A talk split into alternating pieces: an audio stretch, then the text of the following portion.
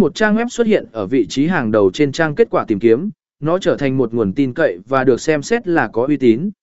Tối ưu hóa chi phí tiếp thị, so với các hình thức tiếp thị truyền thống, SEO có thể là một phần của chiến lược tiếp thị có chi phí thấp hơn và hiệu quả hơn.